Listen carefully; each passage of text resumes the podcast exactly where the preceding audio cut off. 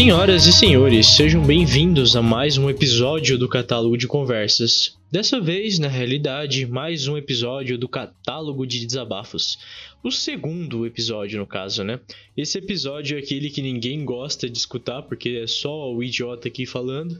Mas, brincadeiras à parte, eu gostaria muito que vocês ouvissem esse episódio com todo carinho, assim como tiveram todo o carinho do mundo para ouvir o outro que foi lançado algum tempo atrás.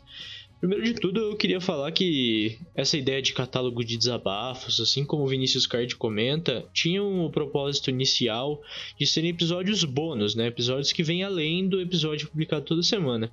Mas eu resolvi, eu resolvi mudar um pouco essa, essa lógica e agora eu só vou ter episódios é, semanais mesmo, sem os bônus, porque querendo ou não, gera muito episódios, meus episódios já não são. já são longos, né? Então, querendo ou não, isso acaba fazendo com que as pessoas não escutem ou então demorem mais para escutar. Então eu prefiro diminuir a quantidade de conteúdo mensal e, e manter só esse episódio aqui como um normal também, assim como todas as outras entrevistas que eu trago para cá.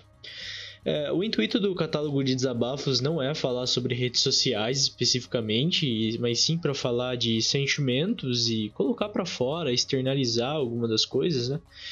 E eu queria começar essa conversa falando sobre um ocorrido da minha vida recente aí.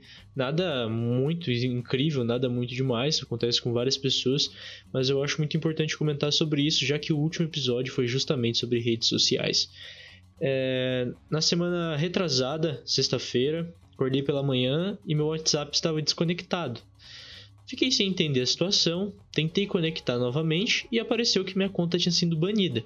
Fiquei sem entender, por óbvio, né? De pronto eu imaginei que alguém tinha conseguido acessar o meu WhatsApp, cloná-lo e por isso, e, e, dependendo do que a pessoa tenha utilizado durante a madrugada para fazer, acabou sendo bloqueado por atividade suspeita ou alguma coisa do tipo assim, ou até mesmo que o WhatsApp teria confundido o meu número com outro e banido por algum motivo X desconhecido. Entrei em contato com o WhatsApp para tentar normalizar minha situação. Primeiro, primeira resposta deles foi no sentido de que se eu achava incoerente aquilo, eu poderia entrar em contato. E assim eu fiz, mandei um e-mail.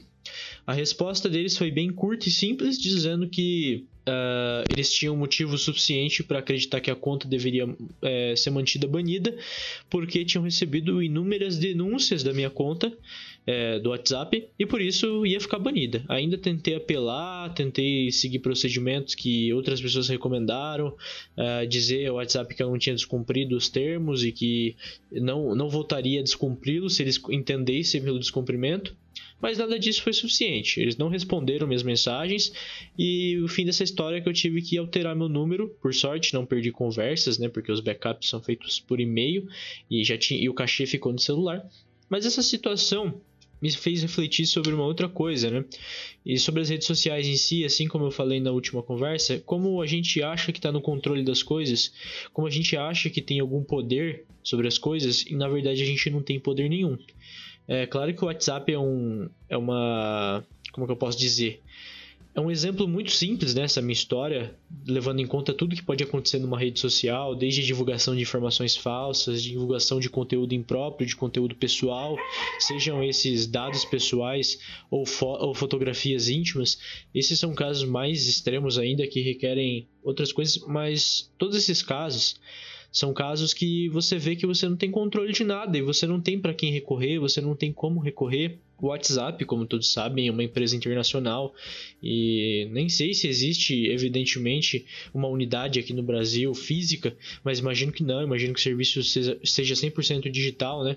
100%, é, como é que eu posso dizer? 100% efetuado sem, sem ter uma unidade física assim mesmo, só com funcionários que representam o Brasil, com uma equipe do Brasil e tudo mais. Não sei como é que funciona, não tenho nem ideia, mas não vem o caso também para discussão. O que eu quero dizer é que uma empresa que se encontra lá fora e segue leis lá de fora, claro que se adapta aqui ao Brasil quando vem para cá em alguns termos, mas eles têm todo o controle. E um exemplo muito claro disso é num ano recente, acredito que nem foi 2019, mas 2018 que aconteceram umas três vezes no ano do WhatsApp ser derrubado pela justiça, justamente porque eles não iam divulgar informações, informações que o governo queria sobre. Nem lembro qual era o caso, se era corrupção, se era algum tipo de. se era outro tipo de crime. Mas o que acontece é que o WhatsApp não ia liberar porque violaria a privacidade dos usuários. Então a medida da justiça foi derrubar no todo o território nacional o WhatsApp, né, o servidor, e impossibilitar que as pessoas utilizassem. E aí, por óbvio, o WhatsApp fez uma concessão, não sei se foi é, completa, né? Não sei se ele resolveu, se ele cumpriu tudo aquilo que estava sendo determinado, mas por óbvio ele negociou a partir disso, né? Porque aí, querendo ou não, ele ia perder mercado e isso não é interessante para nenhuma empresa internacional. E, mas voltando ao foco do que eu estava dizendo, eles controlam absolutamente tudo, né? Pode ser, por óbvio, que aconteceu alguma coisa, que várias pessoas resolveram me denunciar por algum motivo uh, alheio ao meu conhecimento. Nunca alimentei intrigas por WhatsApp, eu sequer violei algum dos termos deles, como compartilhar correntes em, em massa, ou então é, mandar colocar pessoas desconhecidas em grupos, por exemplo, que é outra coisa que pode dar, dar alguma restrição ao seu WhatsApp. Nunca fiz nenhuma dessas coisas e mesmo assim fui banido e na tentativa de recorrer, de fazer qualquer coisa, não obtive nenhuma resposta. E, bom, o foco dessa, dessa ideia que eu queria trazer inicialmente é justamente como, como a gente a gente é manipulado de certa forma, como eu disse na outra conversa, mas também como a gente não tem o que fazer em momentos de, de fragilidade, por assim dizer, nesse ecossistema que é a internet. Algum tempo atrás aconteceu uma outra coisa também. É, minha namorada, a Ingrid, ela teve o Facebook dela hackeado, mas não só o Facebook. A primeira parte do hackeamento foi pela conta do Google. Então a conta do Google dela foi hackeada. De alguma maneira eles conseguiram, a pessoa conseguiu alterar a senha. A partir da conta do Google conseguiu ter acesso ao Facebook e também acesso ao Instagram que estava linkado com o Facebook. A gente tentou muito entrar em contato com o Google, pedindo a conta de volta, falando que ela tinha sido invadida. E qual era o principal problema? Para a gente mudar a senha do, do Facebook, para a gente poder alterar as coisas lá, poder negar o acesso a essa pessoa estranha, a gente precisava do acesso ao e-mail do Google. E a gente não tinha acesso ao Google porque o Google é muito restrito. O Google tem uma segurança gigante, mas ao mesmo tempo é uma segurança burra, porque foi, via, foi violada naquela ocasião e a gente, que era o dono legítimo, não conseguiu reivindicar a conta. E a única solução foi pedir para várias pessoas que a gente conhecia denunciar a conta do Facebook e a conta do Instagram para que ela fosse derrubada. E assim a gente fez e foi a única única solução possível. A pessoa, na ocasião, é, compartilhou ofensas, mandou mensagem para pessoas, ameaçou compartilhar fotos íntimas, também exigiu pagamento de não sei quantos mil reais para ser entregue no endereço emoji, que obviamente era fictício. Óbvio que parecia uma criança fazendo serviço, mas o simples fato de ter conseguido entrar numa conta do Google e a partir disso ter acesso a tantas outras contas é preocupante, porque você pode estar parando para pensar agora quantas vezes você clica em algum aplicativo para logar com o Facebook ou com sua conta do Google, ou no caso de você ter uma conta da Apple para logar com a conta da Apple, né? Acho que essa é uma opção mais restrita, mas que também deve acontecer em alguns sites. Então, é, fazendo essa análise desse todo esse, esse, esse ecossistema online, a gente é muito vulnerável. Porque a gente cria senhas muito simples muitas vezes, né? Eu tenho tomado esse cuidado desde sempre, mas agora mais ainda de criar senhas mais complexas, com pelo menos de 12 a 14 dígitos, utilizando caracteres, utilizando caracteres especiais, números, para que fique o mais difícil possível. Mas ainda assim, normalmente essas senhas você acaba anotando em algum lugar, você acaba anotando num caderno, no próprio celular. E isso é um problema. Todos esses dados pessoais que você anota em algum lugar nesse celular estão completamente vulneráveis. Outro exemplo muito claro da vulnerabilidade do, do ecossistema online é o recente as recentes polêmicas sobre o auxílio emergencial.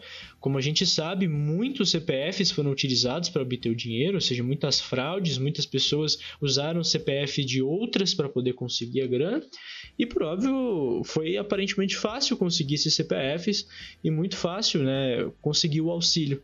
A gente viu também casos onde os Anonymous conseguiu dados de pessoas públicas, né, como o presidente, como a esposa do presidente e outros ministros e coisas do tipo. Claro que isso é uma outra coisa que também é, imagino que não seja muito difícil, né, dado a importância é, de cargo dessas pessoas para todo o Brasil, né.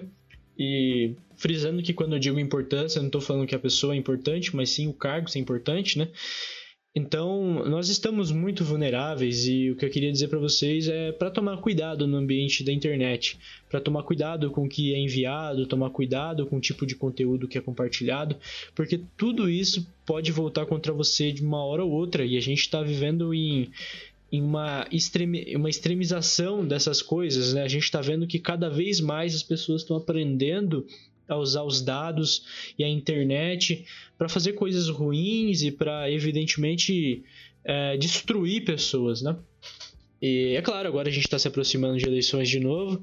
Se você for ver, já vai ter gente aí no seu Instagram nova que você não faz ideia de quem seja, que provavelmente são pré-candidatos, já querendo te adicionar lá para fazer para você ver eles mostrando serviço, né, por óbvio. E desse ponto eu queria chegar em dois fatores cruciais. O primeiro é justamente como o Facebook, o Instagram e tantas outras redes sociais usam o seu perfil, usam os dados que você disponibiliza e tudo aquilo que compartilha para criar a sua, o, seu, a, o seu pertencimento a um público específico, né? E aí quando essas pessoas, políticos provavelmente na próxima eleição, não sei como é que está a questão legislativa acerca da publicidade online, mas acredito que vai rolar muito é, essas pessoas vão usar, mesmo que ilicitamente, de, patro, da, de, de impulsionamento de publicações para poder alcançar um público específico. Então, eu, se eu sou um jovem vereador que quero que sou jovem e quero chamar a atenção do público jovem com projetos de educação e cultura e de não sei o que, eu vou impulsionar minhas publicações para atingir o público jovem. Se eu sou um público voltado mais para pessoas mais velhas, eu vou usar isso. Vou, eu vou saber, eles vão conseguir chegar a um público mais facilmente, muito mais fácil do que se tivessem que ficar lavando a rua com um papelzinho, com um folhetinho. E o outro ponto é quantas pessoas estranhas a gente tem nas nossa, nossas redes sociais, quantas pessoas estranhas a gente segue ou aceita e que tem e que podem ver tudo aquilo que a gente compartilha, tudo aquilo que a gente faz, tudo aquilo que a gente posta e a gente não faz a mínima ideia de quem é. Claro que aqui é um debate muito grande, porque a gente vive em tempos onde é muito bonito ser influencer digital, Carteira assinada ninguém quer mais. A gente quer, a galera quer ser influencer, quer postar vídeo no Instagram e ter engajamento. Isso, ok, é legal, é legal você conseguir fazer uma grana de uma coisa que você sabe fazer, por óbvio. Mas o grande problema é que você tem contato com muitos mais, muito mais pessoas, muito mais perfis que você não sabe se realmente são daquela pessoa que se mostra na foto. Você não tem como ter certeza de absolutamente nada. Então você convive ali num ambiente com várias pessoas. Muitas vezes você tem tantos amigos online e poucos amigos é, online e, e presencialmente, fisicamente, né? Pessoas que você conhece conhece de verdade e na internet. Muitas vezes você só tem amigos da internet você provavelmente nunca vai saber quem são essas pessoas, da onde elas vêm e o que elas querem. Muitas vezes você só vai ver coisas boas de pessoas e isso leva, por óbvio, a você se acostumar com um ambiente muito bonitinho, muito fofinho, muito florido. Tudo aquilo que é ofensa são pessoas que não prestam. Essas pessoas que não prestam, por óbvio, você vai entender que elas não têm características boas, mas as pessoas que estão dentro do seu círculo são pessoas maravilhosas e que não têm nada de ruim. Bom, eu acho que a minha explicação aqui e minha exposição é um tanto rasa, como eu disse já no outro episódio, o intuito desse quadro não é ciência, não é discutir, uh, não é discutir cientificamente, não é trazer coisas mais mais de pesquisa, mas sim uma conversa comigo mesmo e com todo mundo que tiver vontade de ouvir. Então aqui eu sempre digo que eu não sou o dono da verdade, nem pretendo ser. Eu só estou dizendo o que eu tenho pensado ultimamente e como eu acho importante algumas coisas para nossa nossa convivência e reflexões que a gente tem que ter todos os dias. Voltando mais especificamente ao ponto em que eu falava que fui banido do WhatsApp, isso na época me deixou um pouquinho triste, mas ao mesmo tempo me deixou um pouco desacreditado de como aquilo poderia ter acontecido e como é frágil esse mecanismo. Mas aí eu fiquei pensando, mano, Quantas coisas erradas são feitas por WhatsApp? Quantas coisas e pessoas são traficadas por WhatsApp? Até perdão a risada porque é um tema sério, mas eu fico pensando quantas pessoas utilizam do meio do, do WhatsApp para fazer coisas erradas. Você já, já parou pensar que talvez o cara que tem uma quadrilha, né? Ele vai fazer um mega assalto, um mega roubo, um roubo assim multimilionário e ele tá planejando tudo pelo WhatsApp. Ou o cara que vai armar uma emboscada para alguém, para matar a pessoa, também tá armando tudo aquilo pro WhatsApp. E essas informações dentro do WhatsApp são muito fáceis de manipular, muito fáceis de serem destruídas, pelo menos com esse molde de criptografia de ponta a ponta e aí acaba levando a um problema, né?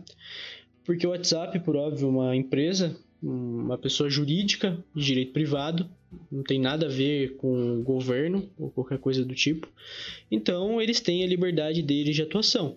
E nessa liberdade, eles proíbem que outros mecanismos, como o Estado, entrem em conversas particulares para obter informações. E aí a gente chega ao bom e velho debate, né? Se a gente deve prezar pela liberdade das pessoas ou se a gente deve prezar por uma segurança, por exemplo, de uma fiscalização em cima dessas conversas. Não pretendo entrar nesse debate aqui, mas o que eu queria trazer à tona é justamente como é difícil lidar com redes sociais com, e plataformas em geral de comunicação, sem entrar nesse embate ideológico, esse embate de perspectivas que é prezar por uma liberdade maior ou prezar pela nossa segurança e pela segurança dos outros. Muito acho que poderia ser evitado se tivesse uma fiscalização, mas essa fiscalização precisa ter limites, porque por óbvio, como eu disse anteriormente, falando de dados, esses dados, se fossem fiscalizados, poderiam acabar sendo desviados pelo próprio governo. Então o governo poderia utilizar esses dados não com o intuito de vendê-los ou de passar para outras pessoas, mas sim para para poder fiscalizar melhor a população e impor algumas coisas. Não tem um exemplo muito claro aqui agora, mas seria muito útil ao Estado poder fiscalizar as pessoas e segui-las no dia a dia de conversa. Claro que o Estado, tecnicamente falando, deveria ter interesse né, em nenhuma dessas coisas, porque qual que é o interesse do Estado na vida de um particular? Mas claro que isso dá margem para perseguição política, perseguição ideológica, religiosa. Então é melhor. É, é uma discussão muito difícil, né? Esse é o ponto que eu quero chegar.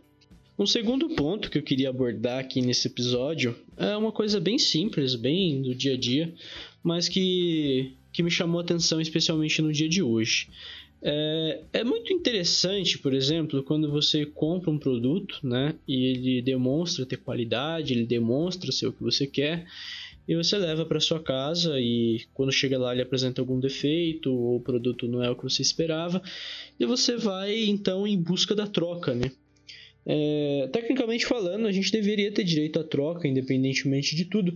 Mas o que eu quero falar não é de direito à troca, ou se tem que ser avaliada a sua responsabilidade, se você quebrou o produto, se a loja tem que trocar incondicionalmente. O que eu quero dizer é a relação, sabe? Quando você está com raiva porque você comprou um produto e ele veio com defeito, ou então você quer muito trocar, você se frustrou com aquilo e a loja apresenta alguma resistência a isso, você por óbvio tende a ficar bravo e descontar ali nos, nos funcionários, levantar o tom de voz. O funcionário, dependendo do dia dele, ele vai levantar o tom de voz de volta. E eu sempre tenho essa neura de trocar produto. Eu nunca quero trocar, trocar produto quando vem errado, coisa do tipo, porque eu não quero criar dor de cabeça, eu não quero criar briga, não quero ter esse problema, eu quero ficar longe de qualquer, de qualquer conflito. E eu acredito que muitas pessoas têm essa mesma coisa, né? Não todas, por óbvio. Tem gente que é muito de boa, tem gente que se tiver que quebrar o pau, vai quebrar o pau e não tá nem aí. Tem gente que é super calmo, vai lá, vai resolver o problema.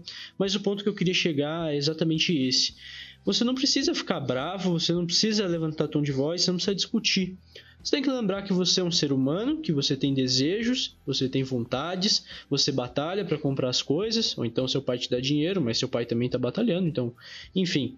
Quer dizer, suponho que ele está batalhando, não que ele está explorando uma classe, mas não vou discutir isso porque aí é posicionamento político, não vou falar disso. Opa. Enfim, brincadeiras à parte, eu queria dizer o seguinte: você comprou aquilo com uma expectativa de que aquilo funcionasse, você criou um, uma. Você criou uma perspectiva a partir daquilo, você já fez um planejamento a partir daquilo, e aí quando você chega às vias de fato ali para testar, não funciona e você fica totalmente decepcionado e você já vai naquele, naquela energia, naquele sentimento de frustração para a loja. E ali o primeiro funcionário que te atende, você já desconta ali, o cara às vezes não está muito bem, desconta de volta. Enfim, o que eu quero dizer é que é sempre importante lembrar que todo mundo é humano. Claro que tem funcionários e lojas que não facilitam o processo, aliás, muito pelo contrário, dificultam o máximo que podem. Mas assim, a verdade é que tudo pode ser resolvido numa boa conversa tranquila, sem estresse.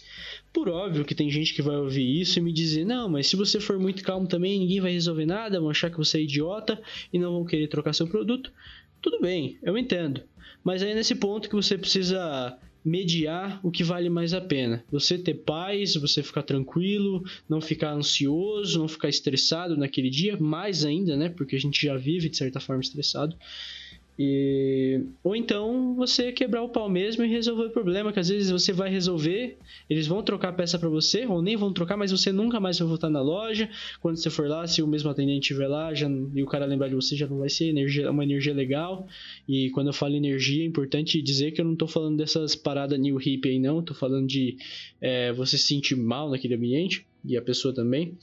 Então eu acho que para mim, né, foi uma grande revelação, apesar de idiota, apesar de simples, que não precisa ser extremo, você não precisa ser idiota, mas também não precisa chegar gritando quebrando tudo. Você pode simplesmente falar, falar, cara, eu eu comprei produto, não era bem aquilo que eu esperava, então o produto não funcionou. Eu sei que vocês têm a política de vocês, mas entende o meu lado também que eu, eu gastei meu dinheiro aqui com esse produto. Esse dinheiro talvez eu poderia ter utilizado para outra coisa, comprado um outro produto um pouco mais caro, mas que fosse de mais qualidade. É, será, você não tem a possibilidade de vocês verem com fornecedor, uma troca. Enfim, tem vários mecanismos, mecanismos possíveis que não entram nessa questão de brigar. Claro que tem um limite, né? Você não vai sempre fazer isso, mesmo a loja insistir no erro. Se já é a terceira vez que você compra e é a terceira vez que você é enganado pelo produto, ou você vai mudar de loja ou você vai quebrar pau. Falar, cara, não dá, mano, já reclamei, já falei, continua a mesma coisa também não dá, né? Aí vocês estão me enganando, também não sou idiota.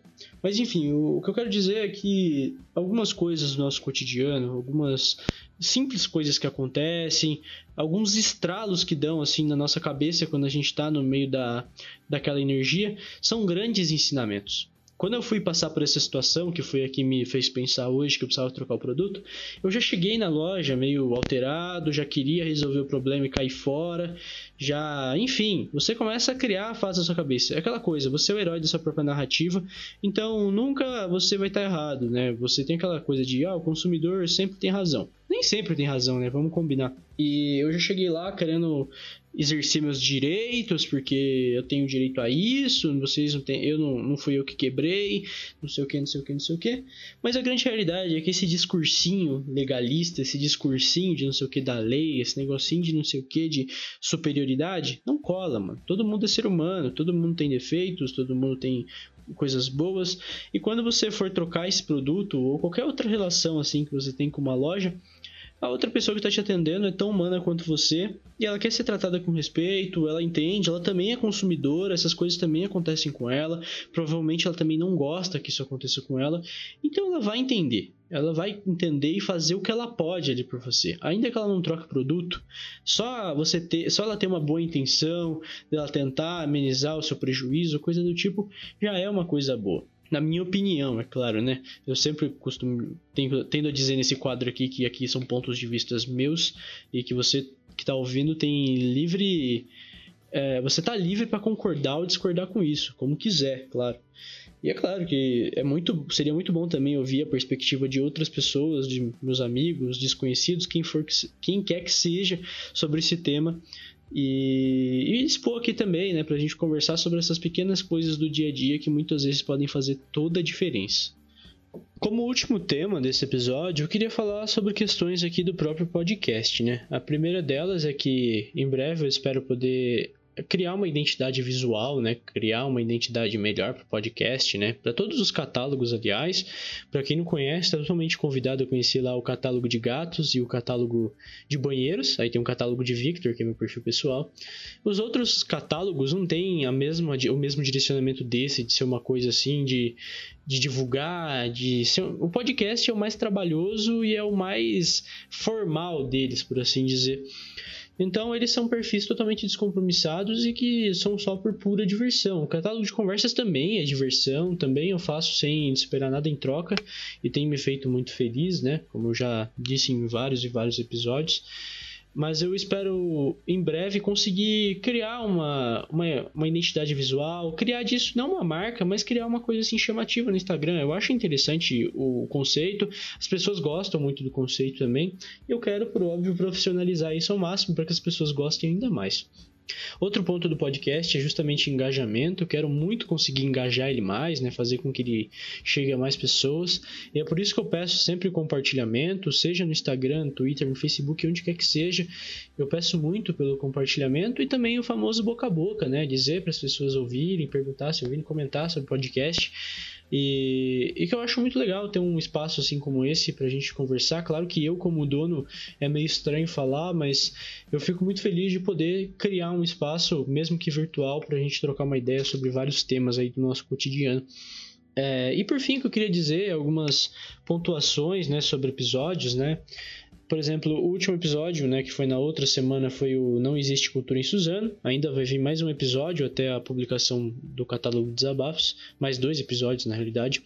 Mas o Não Existe Cultura em Suzano, ele é um episódio que eu gostei muito de fazer, eu acho que tem uma importância muito grande para nossa cidade e para muito além disso, mas é claro que ele não se esgota em si mesmo, como eu falei no episódio. Eu ainda quero falar sobre artes plásticas, ainda quero falar sobre outras perspectivas da arte, quero trazer outros convidados, trazer de novo o próprio Natan para falar sobre.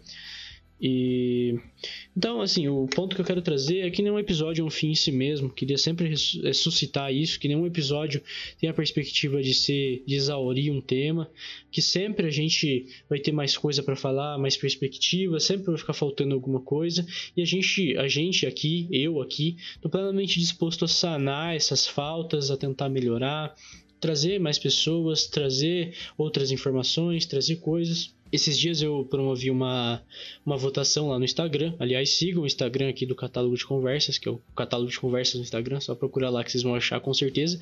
E eu costumo deixar também na, no, na descrição do, do, episódio do podcast, né? Isso no Spotify fica muito visível, não tenho certeza nos outros aplicativos se é tão fácil assim de utilizar, mas imagino que sim também eu fiz uma votação sobre se quem ouve prefere episódios mais sérios ou mais engraçados, né? A maioria das pessoas votou por episódios mais engraçados, mas não é por isso que a gente vai deixar de ter seriedade aqui. A gente vai discutir, vai debater, mas é claro que a gente vai manter a distração. Porque para manter um episódio de uma hora, manter você que está ouvindo durante uma hora ouvindo áudio, tem que ser por óbvio uma coisa descontraída, tem que ser por óbvio uma coisa que chama a atenção. É, o podcast é uma plataforma ainda. Os podcasts ainda são muito novos, né? No Brasil, assim. Não são novos, eles já são antigos na realidade. Mas eles, tão, eles são novos no sentido de que o brasileiro está se adaptando agora a essa plataforma. E eu espero que isso cresça ainda mais, que as pessoas escutem mais podcast.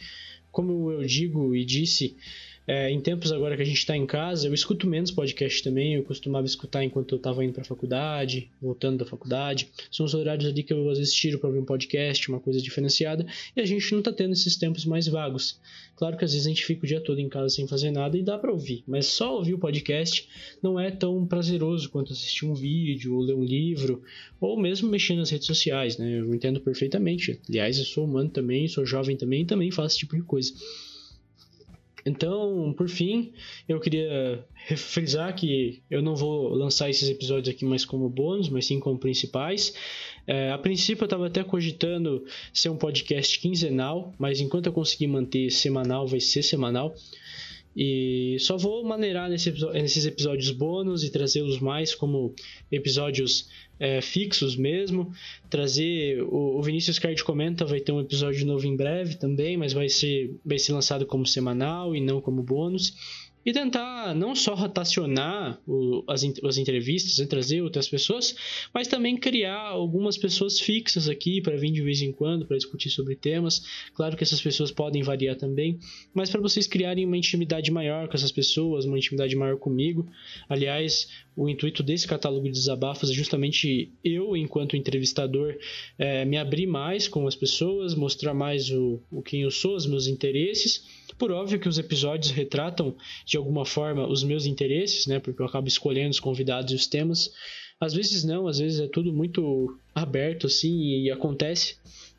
Mas por fim é basicamente isso. Queria agradecer a todos que ouviram até aqui. É, agradecer por tudo, por todas as, as, visualizações, por todo o compartilhamento, por toda a insistência, por toda e qualquer palavra de carinho. É, isso me deixa muito feliz ver pessoas ouvindo isso aqui e dizendo qualquer coisa, ainda que seja uma crítica, me deixa feliz porque me faz ver que tem pessoas interessadas, né? Se você está criticando é porque você espera que melhore, né? Eu vejo assim, pelo menos.